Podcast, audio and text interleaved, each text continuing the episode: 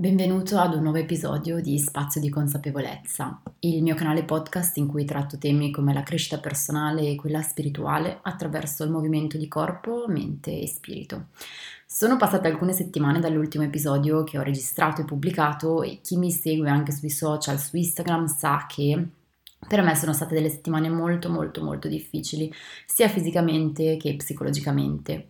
Per chi non mi conoscesse ancora e mi ascolta magari per la prima volta, sono un'insegnante yoga specializzata nello yoga al femminile e una personal trainer controcorrente, ma sono anche mamma da otto mesi della piccola Rebecca, il che rende il mio lavoro da libera professionista e anche questo canale podcast, che in realtà definisco più uno spazio per condividere i miei pensieri che un'ora di lavoro, a volte diviene difficile da conciliare con tutto il resto. E se pensate che in questo episodio vi parlerò di maternità, vi dico già subito che non è così.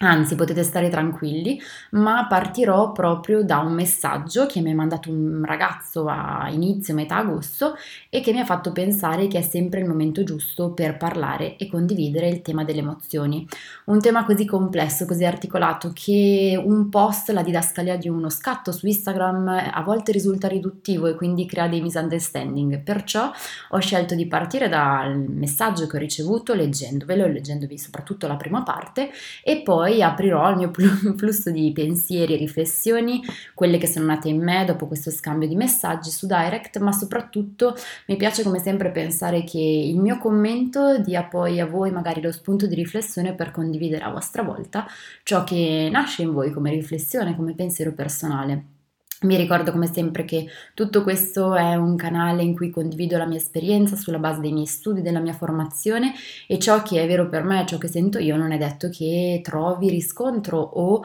eh, sia valido per chi ascolta. Parto e vi leggo questo messaggio senza divagare oltre. Ciao Bea, sarò sincero con te. Inizialmente quando mia moglie mi ha detto inizia a seguire questa ragazza, io l'ho fatto, ma poi non riuscivo a capire il tuo modo di vedere le cose, la tua sincerità, il tuo essere sempre grata ad ogni cosa che succede, bella o brutta. E quindi ho detto a me, stessa, a me stesso di non seguirti più.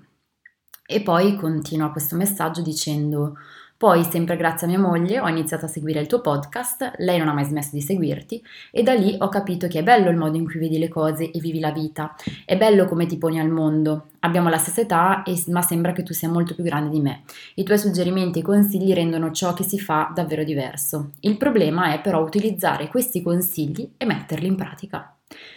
Il messaggio poi proseguiva, ma questa credo che sia la parte centrale per partire con questo episodio, che ovviamente non riuscirà a rispondere in modo completo ed esaustivo a tutte le domande che sono state implicitamente poste. Però perché ho scelto di partire da questo messaggio per parlare di gratitudine ed emozioni? Perché a me la sincerità di questo ragazzo, anzi per me la sincerità di questo ragazzo è stato un dono grandissimo, immenso e una possibilità di scambio e di lavoro su me stessa. Ovvero leggendo queste righe sono poi partita per fare un nuovo viaggio dentro di me, per pormi delle domande ed è stato bello vedere come mi sia stata fatta una confidenza sincera e spontanea su un social dove si tende quasi sempre in realtà a mascherare le confessioni, a mascherare magari i pensieri sotto forma di accusa e questa persona si è sentita libera a tal punto da dirmi il suo sentire, il suo modo di accogliere, rifiutare e poi nuovamente accogliere il mio messaggio che semplicemente era un contenuto diverso da quello che magari lui era solito scegliere e capire quindi con velocità e eh, facilità. Inoltre eh, ci tengo a dire che il tipo di comunicazione con cui lui si è approcciato, la cura nello scegliere le parole, hanno reso la sua idea per me eh, una, un'idea da cui partire. Dentro di me c'era probabilmente un terreno fertile per mettermi in discussione, però le sue parole hanno, sono state espresse in un modo per cui a me ha arricchito e mi ha fatto bene partire per queste riflessioni, perché negli anni ho ricevuto tantissime critiche, tantissimi giudizi rispetto al fatto che il mio messaggio, il mio sentire, il mio percorso in primis, ma soprattutto eh, la, il mio provare gratitudine, il mio portare avanti il concetto di consapevolezza sia talmente articolato e complesso che su un social veloce ad immagini come Instagram è, il più delle volte viene frainteso ed è il motivo per cui c'è un andare e rivieni di followers per cui le persone arrivano e poi se ne vanno dicendomi quanta falsità, quanta gratitudine, ma non si può essere sempre così grati, ma non si può essere sempre così felici. A me spiace perché eh, probabilmente c'è una, una, facilità di commento e un vedere le cose perché quello che provo io a condividere soprattutto sui social è un discorso molto più articolato che va al di là della perfezione ma soprattutto che vuole portare in risalto il concetto del reale. E quindi perché? Perché è difficile comprendere che gratitudine e felicità non sono sinonimi, riprendendo questo messaggio che ho ricevuto? Che soprattutto gratitudine e consapevolezza, secondo me, possono essere un po' più vicini, ma restano comunque parole distinte ma anche che gratitudine e vita perfetta non c'entrano assolutamente niente e che per le persone è molto più facile trarre deduzione sulla base dei filtri che esse stesse applicano quotidianamente che si basano sul loro vissuto, derivano dal loro vissuto, piuttosto che guardare e osservare le cose che li circondano con occhi nuovi, puri e neutri. Perché è così difficile? E soprattutto perché ho scelto di parlarne, perché ho scelto di partire proprio da questa testimonianza di questa persona dalle cose che mi ha detto, che mi ha offerto, eh, senza saperlo mi ha offerto una possibilità per poi sviluppare un episodio del podcast. Perché io credo che mettendosi in gioco e ponendosi davvero delle domande, osservando i propri comportamenti, rimuovendo i filtri, ascoltando davvero chi ci sta parlando in quel momento e comprendendo magari la linearità o la non linearità tra parole e azioni, è possibile imparare a leggere e comprendere quanto le emozioni siano spesso diverse nonostante a prima impressione possano apparire dei contorni confusi e uniti tra queste emozioni e apparire quindi come un grande calderone di cose. Mi spiego meglio, mm, nel momento in cui ho ricevuto questo messaggio mi sono chiesta effettivamente perché sia così difficile comprendere il mio modo di provare gratitudine, perché sia così difficile comprendere che nel, mentre io dico che sono grata su un social in realtà non sto negando che sono triste e stanca, poi vi spiegherò anche perché vi dico questo, lo spiego nel podcast alla fine, però ci tengo a, a partire dal presupposto che è difficile prendere le emozioni e scinderle. È difficile riconoscere che in un calderone di emozioni magari c'è gioia, tristezza, paura, rabbia, ci sono tutte le emozioni, tutte insieme e questa è comunque una cosa che può accadere, non è che eh, non esiste, esiste. E è solo difficile, è solo difficile poi separarle capire da dove parte la matassa, il bandolo della matassa di uno e da dove parte l'inizio dell'altra e quando si fondono e come si sono unite, se sono nate tutte insieme. È più difficile quello piuttosto che concepire che possano esistere e coesistere emozioni diverse all'interno della stessa persona. E quindi prima di continuare Faccio una parentesi importante che eh, secondo me è doverosa. Il concetto di gratitudine, così come lo intendo io, è qualcosa di davvero articolato e complesso, ma che parte dal distaccarsi completamente da quello che alla maggior parte di noi, quando eravamo bambini, è stato trasmesso. Ovvero ti riporto delle frasi che magari risuonano, ti sei sentito dire, potresti capire il come intendo io la gratitudine. Ovvero dovresti essere grato per tutto quello che hai ma non ti rendi conto di quante possibilità tu hai e quella persona non ha? Oppure eh, puoi cambiare possibilità con giochi, amici, per non parlare di quel, ci sono così tante persone che non hanno queste cose nel mondo, ci sono persone che vorrebbero avere quello che hai tu ma che non possono. Insomma, non voglio essere fraintesa. È ovvio che eh, siamo figli di un'educazione molto antica, ma tutto questo ovviamente è retaggio quindi di un'educazione che molti di noi hanno ricevuto e che in realtà eh, si è eh, radicato al nostro interno. Fin da quando siamo piccoli abbiamo respirato questo concetto, no? Il concetto che sentiti grato perché se non ti senti grato ti devi sentire in colpa. E questo in virtù di un paragone con ciò che hanno, non hanno le persone, amici, bambini, parenti e spostano completamente il focus dal fatto che la gratitudine è invece qualcosa che riguarda te e te soltanto. La gratitudine non nasce dal confronto, non nasce dal paragone, non nasce dalla paura del senso di colpa, Mm, dalla paura che ci venga tolto ciò che abbiamo, dalla paura che qualcun altro abbia ciò che abbiamo noi, quindi non so, sono grato perché io questo e tu non lo hai, no, la gratitudine nasce dall'accorgersi di ciò che c'è qui e ora e dalla capacità di accogliere quello che c'è come un grande, grandissimo dono. Come per me è stato un dono le parole di questa persona, sono state, scusate, un dono le parole di questa persona. E ovviamente questa è la mia visione, la mia definizione personale di gratitudine. Sicuramente ognuno di voi avrà il suo personalissimo concetto che magari ha sviluppato, non ha ancora sviluppato negli anni, di cos'è la gratitudine, cosa sia. Ma credo che distaccarsi da questo pensiero di ciò che ci hanno inculcato deve essere eh, di ciò che ci hanno inculcato dovesse essere la gratitudine quando eravamo piccoli, in parte eliminerà un po' della confusione e della lotta interna che noi abbiamo con la gratitudine, ma soprattutto con le emozioni. E ci tenevo a fare questa parentesi perché Secondo me in questo momento in cui sto crescendo una bambina e mi sto formando, sto leggendo tante, tanti argomenti a riguardo, mi rendo conto che molto spesso le domande che mi fanno gli adulti eh, risiedono in ciò che si è vissuto io per prima sul mio percorso personale tante delle risposte le ho trovate andando a ritroso, andando a rivedere tante delle cose che ho vissuto da piccola. Ma chiusa questa parentesi perché sennò mi dilungo e doveva essere un episodio breve, passiamo invece al rapporto tra le emozioni ehm, il sentire, il percepire, soprattutto passiamo al cercare di fare chiarezza tra queste emozioni che a volte possono davvero sembrare contrastanti e ci si sente che non posso sentirmi così, non, non, non, non posso avere rabbia e felicità, trovare rabbia e felicità allo stesso tempo. Nel mio caso specifico, lavorando su di me da diversi anni, ho imparato ovviamente a portare consapevolezza sulle emozioni, ad ascoltare, ad accoglierle, a comprenderle, a sciogliere, andare oltre. Ed è ciò che faccio con tantissime donne che praticano con me yoga dal vivo, ai ritiri in cui andiamo in alcune strutture pratichiamo, ci conosciamo, creiamo un cerchio eh, di persone, di donne eh, con in comune il viaggio personale e spirituale ed è quello che faccio anche nella mia scuola di yoga online, spazio yoga al femminile, perché mi rendo conto che non è qualcosa che spesso viene insegnato, anzi che come dicevo prima nell'educazione con cui siamo cresciuti e mi dispiace tornare ancora qui, ehm, come dire, Nell'educazione che ci ha reso gli esseri umani che siamo c'è molto spesso stato un grande vuoto per quanto riguarda il linguaggio emozionale e le emozioni, ovvero per tanti anni è, mh, la tendenza era quella di non parlare delle emozioni, non spiegare le emozioni. E magari se pensate alla vostra infanzia nessuno mi aveva spiegato cos'era la tristezza, cos'era la rabbia, mentre adesso se entriamo in una libreria per bambini, io l'altro giorno ho acquistato un libro a mia figlia che potrà leggere magari tra, le leggerò tra due o tre anni in cui si spiega cos'è la rabbia. E mi ha veramente emozionato emozionato perché quando ho aperto la prima pagina, ero ancora dentro al negozio, ho aperto una pagina di questo libro c'era scritto sono arrabbiato, ma non so perché sono arrabbiato. Ed è incredibile come adesso si tenda a eh, poter già spiegare ai bambini cos'è la rabbia soprattutto che a volte è complicato capire perché si è arrabbiati. Se ci pensate, ovvero io parlo per la mia esperienza, quando ero piccola io nessuno mi ha mai detto che ehm, non so perché sono arrabbiata. Mi, mi veniva sempre chiesto perché sei arrabbiata? Perché sei arrabbiata? Io non lo sapevo magari, no?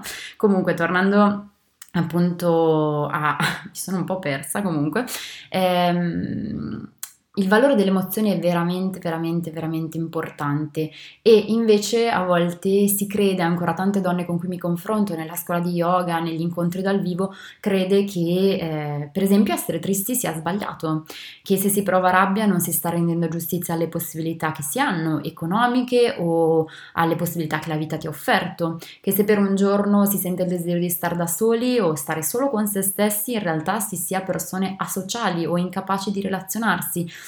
Mm, qua mi ricollego anche al senso di colpa senza mm, andare poi in un altro tema, però vi avevo registrato un episodio sul senso di colpa e lo trovate nei vecchi episodi, secondo me sono molto connessi anche questi temi. E quindi ecco che tutto questo bagaglio socioculturale derivante dalla nostra educazione, da quella che abbiamo ricevuto nella prima infanzia, rende spesso difficile camminare sul sentiero delle emozioni e soprattutto muoversi senza sentire che c'è un gran marasma, senza sentire che si sta venendo risucchiati, senza sentire che c'è un calderone di emozioni. Io capisco che c'è, ma non so cosa sia, non so quali siano e non so come galleggiare e soprattutto trovare la riva in questo mare di emozioni.